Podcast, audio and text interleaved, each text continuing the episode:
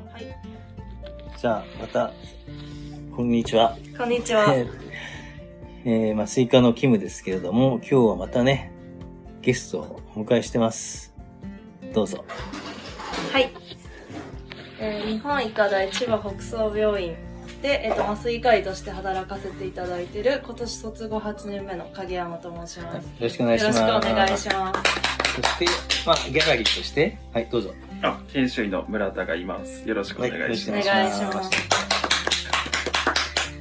あの、今回はね、めでたく、めでたくというか、コングラチュレーションってやつですか？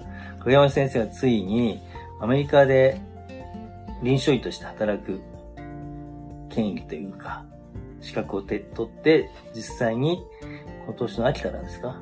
そうですね、7月頃から。インディアナ大学の、はいおレジデンレジレジデンシープログラムはいに入ると。で、いろいろあったらみたいなんです。とにかくそのレどんなことやるんですかね？まず、レジデンシープログラム。そうですね、えっと、麻酔科のプログラムは全部で4年で、で、まず1年目は全く麻酔科業務はないので、まあ内科を、えっと、回って、で、まあ2年目から、まあ残り3年間を麻酔業務をするというような形になります。でそれはね、麻酔科のレジデントのプログラム。そうです。はい。じゃあ麻酔科になることを前提としたはい。プログラム。そうですね。ああ、なるほど。はい。それ具体的にはどうやったら、そもそもどうやってそのレ、そのアメリカのね、はいレ。ジデンシープログラムに応募できるんですか？そうですね。まずはやっぱ試験が必要で、えっと、アメリカの医師免許を取ります。それはなんていう試験なの？えっと、USMLE っていう、結構、まあ、割と今はなんかこう浸透してると思うんですけど、まあ、あの、United Medical States, States License っていう、まあ、アメリカの医師国家試験ですね。昔は、はい。あ、まあいいや、それで？あ、すいません。ん。を取ります。取ります。はい。で、取った。と取った。取りましたら、えっと、次は、えっと、まあ、あの、書類を作成していきます。履歴書。あと、パーソナルステートメントっていう、まあ、自分の、自分を売り込む、まあ、なんか、あの、まあ、あの、記述っていうか、ワード、まあ、1枚ぐらいになるように、自分がどういう人物かとか、あと、麻酔科にどういう点が自分はフィットしてるかとかいう自分を売り込むような文章を作成して、で、えっ、と、そうですね。まあ、そこら辺が、まあ、いろいろ書類を作りまして、で、まあ、その後は、まあ、コネクション作ったりとかして、まあ、インタビューをして、で、まあ、そしたら、まあ、最終的には、えっ、と、就職先が、まあ、決まる。まあ、決まらない場合もあると思うんですけど、えっ、と、それで一応、えっ、と、就活の流れですね。USMLE だっけ？はい USM、それって、どうやっあの難しいんじゃないですか？そうですね。まあ、ただまあ、まあ難しいっていうか、まあその、やっぱりその外国語、英語なので、やっぱその単、まあ、まず最初は、あと意味を、一個ずつ単語の意味を、えっ、と、医療英語を調べていくとこから、まあ始めていくってところでは、結構確かに大変ですね。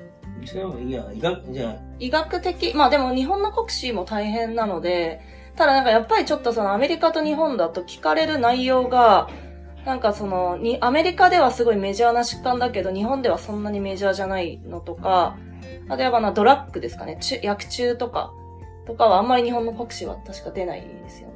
いわゆる、はい日本でいう四国史。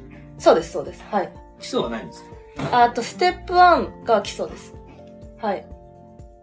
基礎も、じゃあ基礎の、生化学とか薬理とか、そうです。あと遺伝学とか、そういうなんか基礎的な要素が聞かれるのはステップ1になりますね。ステップはいくつまであるんですか？ステップはステップ1。あと次がステップ 2CK。で、ステップ 2CS。ただそれが今コロナで OET になってるんですけど、で、最後にステップ3っていうのがあるあります。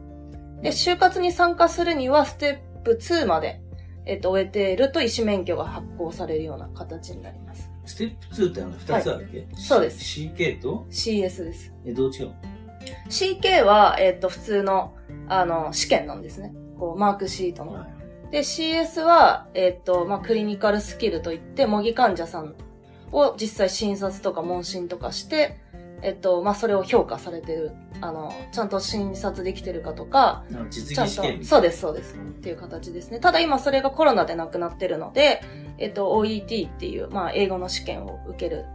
えっと、まあ、国内で受けられるんですけど、それに変わってます。CS は、えっと、アメリカまで行かないとダメでした。えーで、ステップ2のはい CK はい。と OET OET。はい。を受ければいい。そうです、そうです。それがステップ2ですね。の中に含まれてる2個の試験です。それどのくらいの勉強量が必要なんですか？ステップ1、ステップ2。そうですね。3日ぐらい勉強する。あそうですね。キム先生レベルになると、まあ3日ぐらいで全然済むんですけど。いやーまあやっぱり、まあまあそれな、人のその勉強が得意かどうかとかにもよってくるんですけど、私の場合はやっぱりある程度の時間と労力が結構必要でした。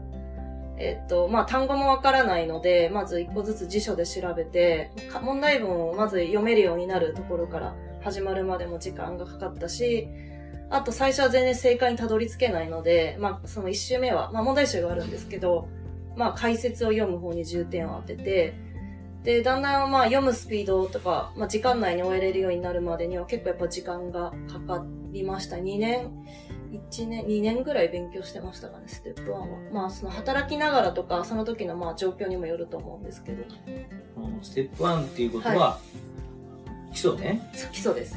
で、ステップ2の臨床は、はい。CK は、えっと、まあ、そっちも結構やっぱり難しいですね。問題文がステップ1より長くなるのと、あとなんか割とこう、臨床現場に即したこう問題が聞かれるので、そうですね。やっぱそっちの方も、まあ、ある程度ステップ1を終えてると単語がわかるので、あと問題文を読む速さとかもやっぱ速いので、まあ回どステップをど、なんかステップ1を終えちゃうと、まあ基本的にはそこまで抵抗はないと思うんですけど、またちょっと聞かれる内容がもっと臨床に即したものになるので、ある程度の勉強時間が必要かなと。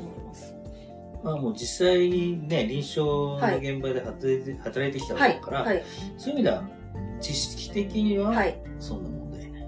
そうですね。そうですね。ただやっぱりその、アメリカ特有の薬中の対応とか、まあ疾患とか、そうですねコモンコモンディジーズディジーズが対応しなきゃいけないはい疾。患が、まあ、変わってくる、変わってくるので、そこがやっぱりとても結構苦労しました。はい。それもやっぱ何年かかかって。そうですね。かかりましたね。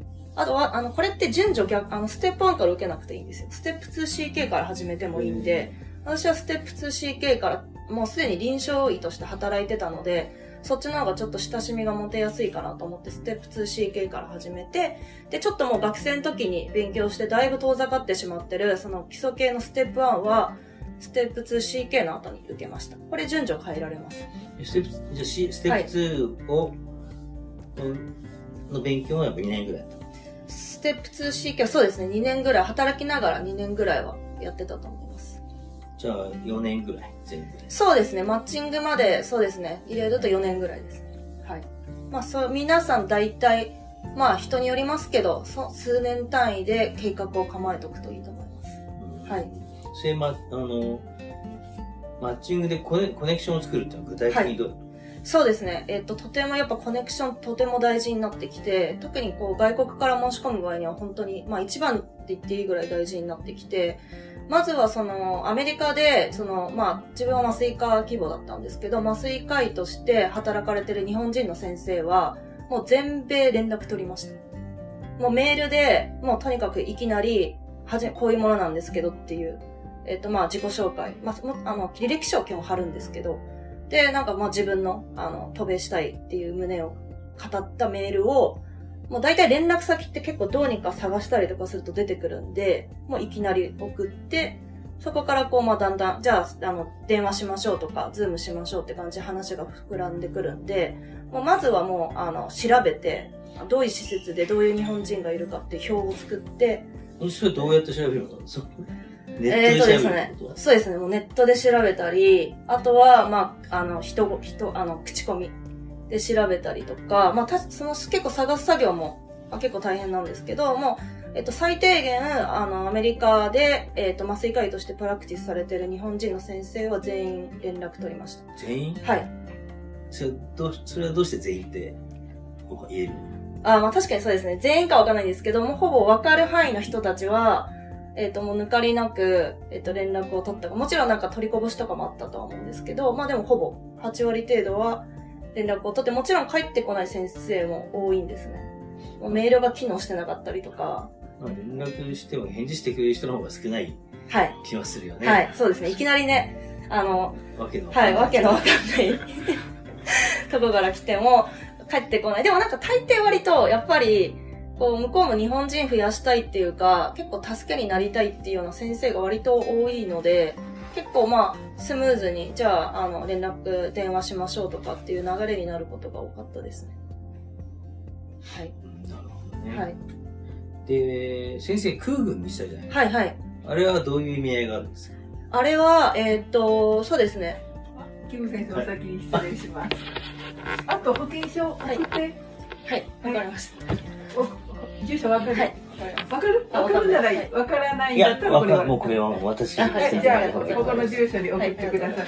じゃあ、何かあったらまた LINE で。ありがとうございます。じゃあ、はい、ありがとうございました。ありがとうございました。ょはい。まあ今ちょっとね、秘書の工藤さんがはいしてましたけど、で、あ空軍は、えっと、まあ、うーんと、メインは、えっと、まあ、三つ、三つはい、えっと、ありまして、うん。一つは USC、US クリニカルエクスペリエンスっていうのを、うん。えっと、経験を積むため。うんそれはマッチングに結構、その USC があるかないかっていうのも、インタビューに呼んでもらえるかもらえないかっていうようなあの判断基準になるので、まずその USC を積むため。あともう一つは、えーっと、あれですね、レター推薦状はやっぱりアメリカ人からもらわないと結構きついので、アメリカ人からもらうため。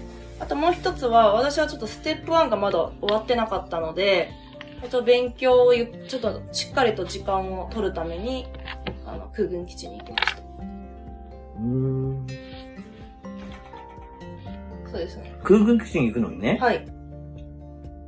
はどうやって空軍基地に行けばいいんですか？えっと、そうですね。空軍基地は、えっと、昔学生さんも行けたんですけど、今はもう、あの、医者、ドクターとして、えーじゃないと確か応募できなくて、うんまあ、たいまあ、普通に、あの、ちゃんとホームページ飛んで、そこであの、応募基準読んで、必要な書類を作って、応募して、で、インタビューを受けて、で、まあ、それで、あの、まあ、向こうが取りたいって思えば取るような形になります。ただ、その今ちょっとコロナとか、あとなんかちょっとよくわかんないんですけど、空軍基地とかあと海軍基地全体的に結構軟化してて、多分ちょっとアメリカ行きたいって先生が増えてるのかちょっとよくわかんないんですけど、えっと、私が受けたミサワは、私私が受けた時は、まあそんなに難しくなかったと思うんですけど、今年は5倍ぐらいあったみたいで、まず、はい。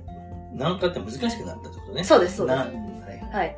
あの、そうですね。全体的にやっぱコロナの影響でちょっと海外に行きづらいとか、え海外でこう USC をを、えっと、詰めない先生たちが、まあ、海軍空軍で、こう USC を詰めればなっていうことで、ちょっと応募っていうか、そうですね。難易度が上がってるかなと思います。海外で USC ってできるの？できます。ただ、それも、えっと、結構大変で、その、まず病院に、えっと、応募して、てか、まず自分から連絡して、えっと、オブザーバーシップとかエクスタンシップができますかっていう、多分やりとりを自分でこう、つながりを作らなきゃいけないので、えっと、受け入れてるところとか、まあ、受け入れないところとかいろいろあるので、そこを自分で見つけてこなきゃいけないので、実際結構大変なんじゃないかなと思います。USC は基本的には3ヶ月以上で1年あると結構大きくて、ある、あるかないかを結構そのインタ、プログラム側がインタビューで呼ぶ呼ばないで結構見てるので、実際結構大事だと思ってます。はい。今年、まあ20人ぐらい日本からアメリカに、まあ全部の科含めて行くんですけど、ほとんどの先生がやっぱ海軍空軍のあの経験がある先生ばっかりです。それあじゃあ20人ぐらい行くわけ？そうですね。内科とあと病理とかもいました。はい。えー、あそれわかるそうですね。今年、日本からアメリカに渡米するグループラインがもうできてるので、そこで数えたら21人程度。誰が、誰が作るグループラインそうですね。なんかまあ、長みたいな人が一番。ですけど、どういう、どういう、なんかそんな簡単にはこう、集まる。あーなんか結構やっぱりでも、あの、狭いコミュニティなので、大体みんな分かってるんですね。いろんな、もう連絡、まあ大体誰が今年応募してて、誰がマッチしたかっていうのが、うんまあ、その結構広まるので、そうするとすぐに招待の LINE が来て、はい。はいすいません。そうですねあのーまあもうその結構もうすごい狭い世界なので、もう大体みんな把握してるんですね。どこの誰がどこにマッチしたっていうの。それで、まあ相当なんか変わり者で、うんあの、なんていうかみんなとコミュニケーション取ってない人以外は、まあみんな、まあライグループ LINE に招待されて、まあグループでビザのこととか話し合ったりとか、そういうような感じです。なんか村田先生聞きたいことなんかありますか？あそうですね。あの、すごすごい気になったのが、はいもともとの英語力ってどれくあーらいあったんですか？そうですね。はいなんか、それ結構聞かれるんですけど、はい純ジャパです。っていうのは帰国でもないし、はい。あの、インターナショナルスクール行ってたとかでもないので、はい。ただ、まあちょっと、割と留学とかを中学生とかにする機会があって、英語に触れる機会は割と多かったかなっていう、日本にいる間に外人の友達作ったりとか、大丈夫ですか大丈夫？です。まあその、まあ留学に行ったりとか、あと外国人の友達作ったりとか、はい。まあそういうので英語に触れる機会は多かったかなっていうぐらいで、はい。そうですね。あの、まあでも確かにちょっと今回マッチングへと思ったんですけど、英語力すごい大事です。あ、やっぱりあの、ど、どんなにこう、し書類が、まあアウトスタンディングっていうかその、すごい良くても、やっぱりインタビューで実際あんまり英語を喋れない人っていうのは切られちゃうんですね、やっぱり。はいなんで今年もやっぱ麻酔科でちょっとそういう残念な思いした人もすごい素晴らしい優秀な先生だったんですけど、はいまあちょっと英語力の面でちょっとっていう方はいました。でも影山影山先生も喋るのはもう問題なく喋る。うん、まあそうですね。いや、全然まだまだ勉強が必要なんですけど、一応そのまあ、なんですかね。向こう、採用するにあたって、あの、問題はないっていう判断されるぐらいの英語力は多分あったと思います。はい。わかりました。はい。ありがとうございます。なるほどね。はい。じゃあ、足掛け4年、5年ぐらい？そうですね。ちょっと半年いろいろあって、ちょっと辞めちゃった時期があるので、まあ4年半ぐらいですかね。実際従事してました。そうですね。やっぱちょっと長い道のりなので、まあ、最後まで、なんですかね、やり遂げたいっていう気持ちを持ち続けるのが一番大事かなとは、はい、思います。ステップはい1、ずっとあったじゃない？はい。その後2年間しての臨床研究。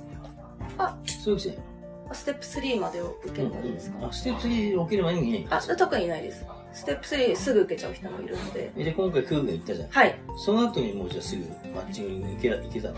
そうですね。ひとまずステップ2まで終わってると、ECFMG っていう、あの、まあ、向こうのそういう国試とか管轄してるところから医師免許が届き、届くので、それを手に入れると、ま、あの、就活に参加できま